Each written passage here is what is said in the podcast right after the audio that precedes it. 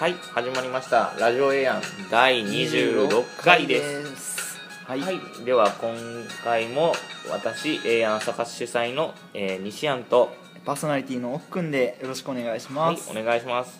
このラジオでは、えっとお互いに1冊ずつ本を持ち寄ってでその本に対する質問を 2, 2人で、えっと考えてきてそれについて、まあ、ディスカッションするみたいなっていう感じの。形で進めております。はい。では2月のテーマはお互いに、えー読んでほしい本をはい。選んでこようということで、はい、前回は私が、ね。えー、奥に向けて、えー初の漫画っていうことで「弱弱虫ペダル」を、ね紹介してもらいました、なかなかね熱い。そう、漫画。いやちょっと読んでみたくなりまうしたね。ん、、本当にマラソンまでに読んでください。マラソン。これ重要。そこまでに読むっていうその課題を与えられてますけど。逆になんかマラソン後に読んじゃうとあのモヤモヤするよ多分。じゃあ次の大会行こうってあそうそう。あそれはあるかもしれない。多分そうなっちゃいますよそうそうそうそうななんかもうそ突き抜けていくっていうかね。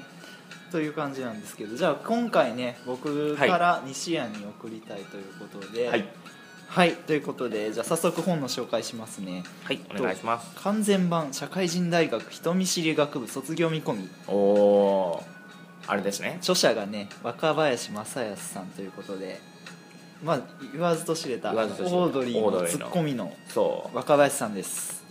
ということでね、まあ、この本どういう本かっていうのだけ、まあ、ざっくり、紹介をしようと知らないですよね。まあ、オードリー若林さんってあの、ね、ピンでも連載とかいろいろやってるみたいなんですけど、これあの「ダ・ヴィンチ」っていう雑誌でね、はいはい。あの連載をされてたうんうんうん。ものを、えっとまあ、連載をまとめたっていう感じになるんですけれども、えーまあずっとその書き連ねていった中で、えーまあ、若林さんって人見知りをすごいするということでうん。なかなかあの、ね、人とのコミュニケーションが大変だみたいな感じでねなんかあの山里さんと、ね、南海キャンディーズあのはいはいはいはい。ラジオとかもやってたりすると思うんですけど「足りない2人」っていうね。あのねどっちかというと相方の方がね目立っちゃう2人だからね。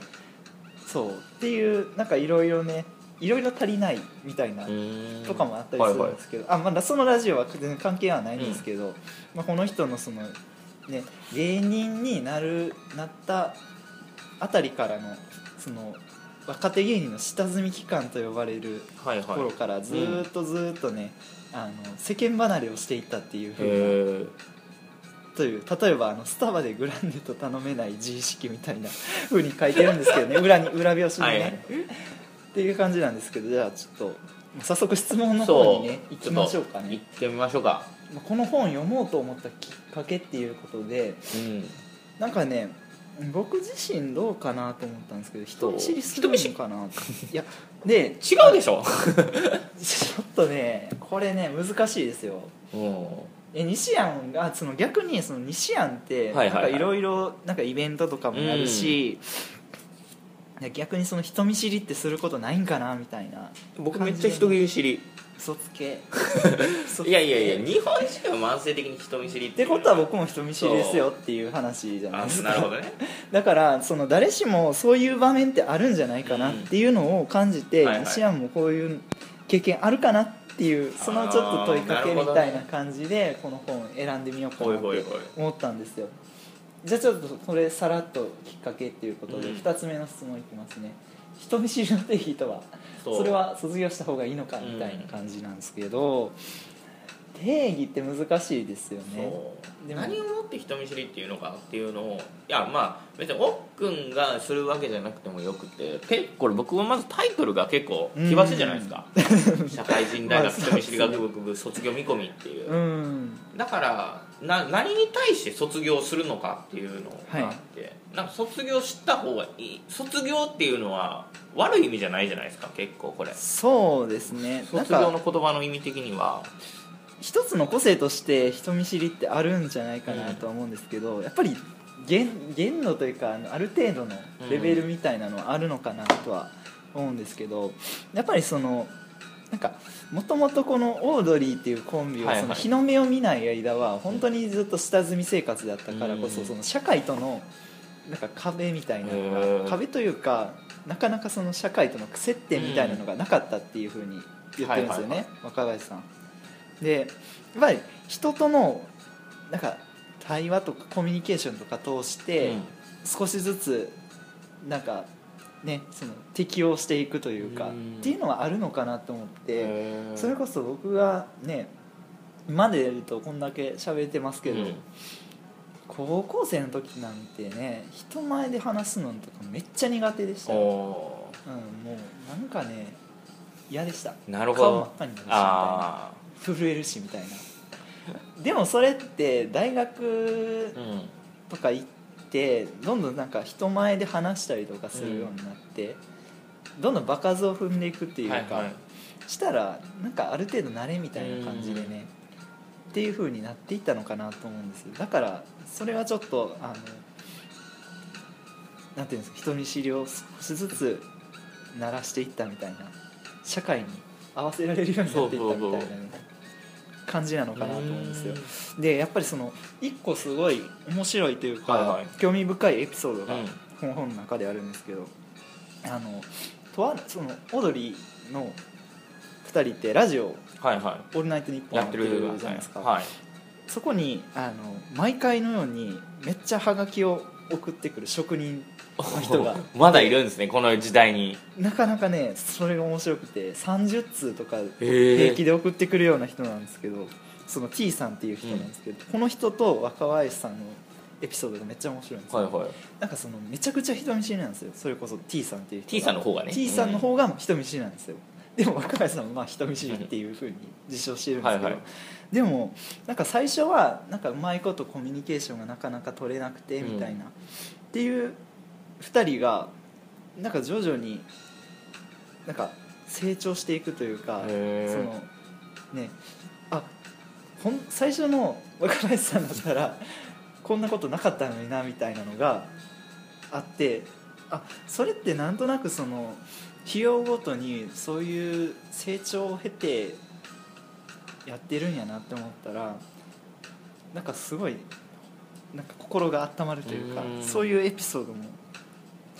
あむしろその若林さん自身が人のことを考えるようになってるっていうのが あもう結構ある意味その人のことを考えれない。どんどんどん 結構あれですよ。なかなか空気読まない発言とかしますから、へーあこのそうなの中でねもうそういうのもなんかね自由なんですよう本当に。っていうところもあって自由奔放すぎてちょっと、はいはなんかちょっとじゃ若干次の質問に食い込む感じなんですけど空気を読むこととの違い。っていうことでなかなかそのねありますよね。空気読むこと。これ空気を読むと人見知りをつなげたのがこれは何？おっくんの考え方なんですか？それともなんか本に出てくるんですかこれ。なんかねそうちょっと入り混じってる感はありますよ。そのさっきの発言とかでもよく言うんですけど、まあ、裏表紙に書いてあるんだとなんか飲み屋でさっきから手弱なんだけどって怒られるみたいな、なんかある程度そういうのってやるもんやなみたいなっていうのをねいやもう全然結構これ僕の中で結構クリティカルな質問で、はいはい。全然今までなかったからそういった概念が人見知りと空気を読むっていうことをつなげるっていうイメージが、はいはいはいはい。なんか全然別次元の話だと思ったけど、まあ、言われてみたらそうなのかなってなんか相手のことを考えてるから人見知ってるのかもしれないよねっていう。なんかねその気を使うっていう表現があるじゃないですか、だから気を使うこととなんか空気を読むことって紙一重なのかなっていう感じなんですよね、結局なんかその大勢の場にいて、でなんか誰かの発言を気にしすぎるみたいな、うん。結局それで自分が発言できないみたいな、なんとなくそれって、まあ、人見知りというより、まあ、っていう感じでなかなかうまいこと自分からいけへんみたいなっていうようになるケースってたまにあるなと思ってて。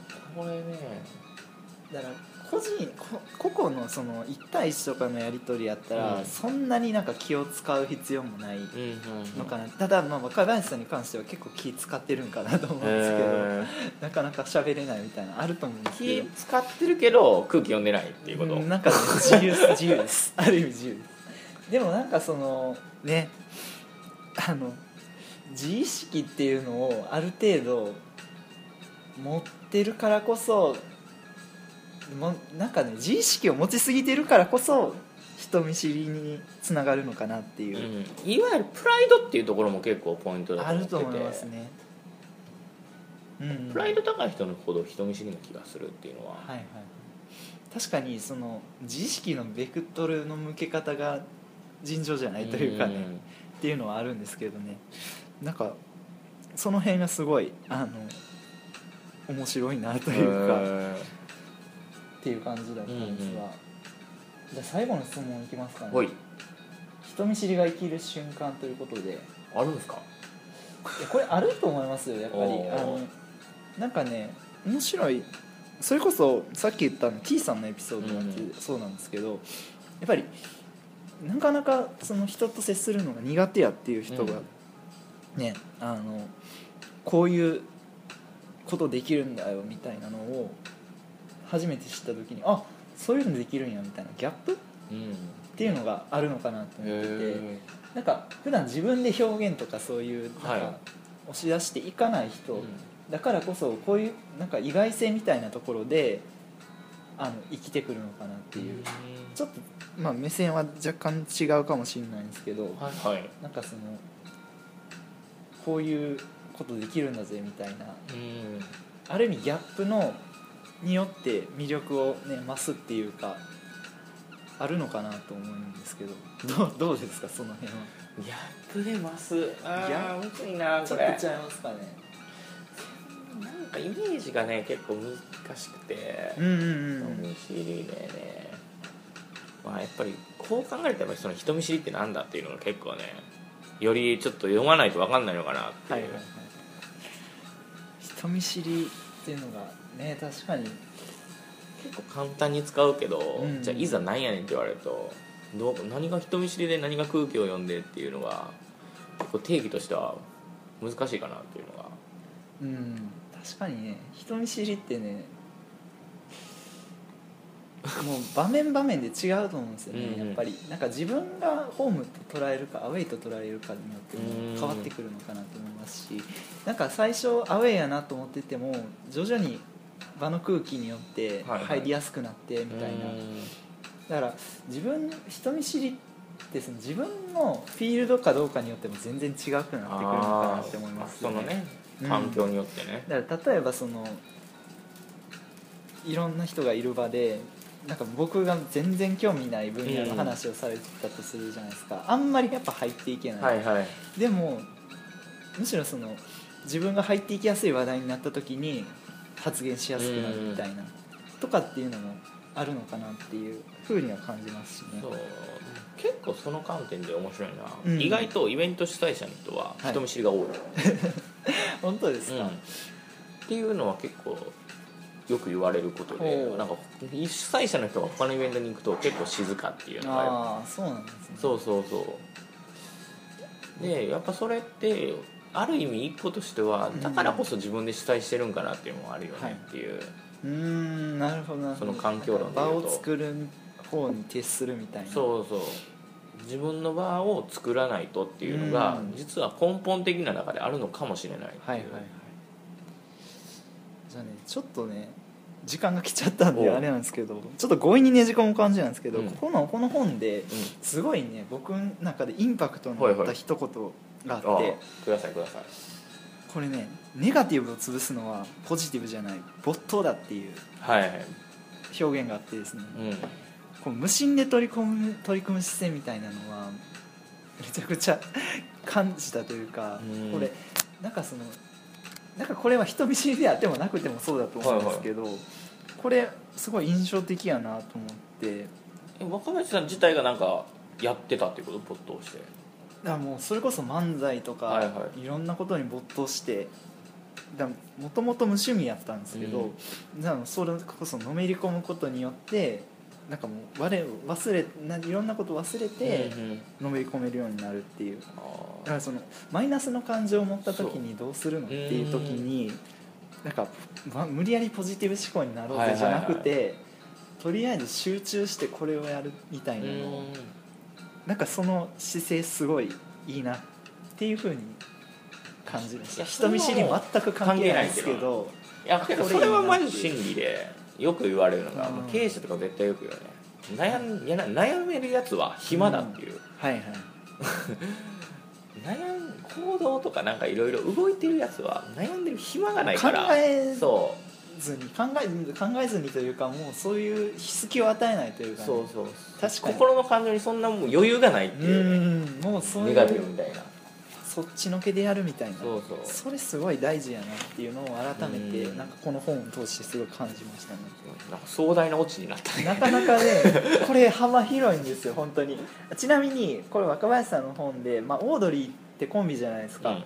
ほとんど春日さんのことは触れてません。っおおていう感じなんですけど。なるほど。じゃあ最後にはい。この本の紹介をしたいと思います,、お願いします。えーでは若林正康さんオードリはい。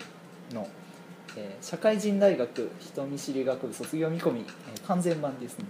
ということで、えーこちらは角川から出てます、ということではいじゃあ次はねどんな感じどんな感じになるかは、まあ、来月のお楽しみとで。す。未定です、とりあえずマラソン頑張ってきますので、はい、はい、頑張りましょう。よろしくお願いします、はいありがとうございました。ありがとうございました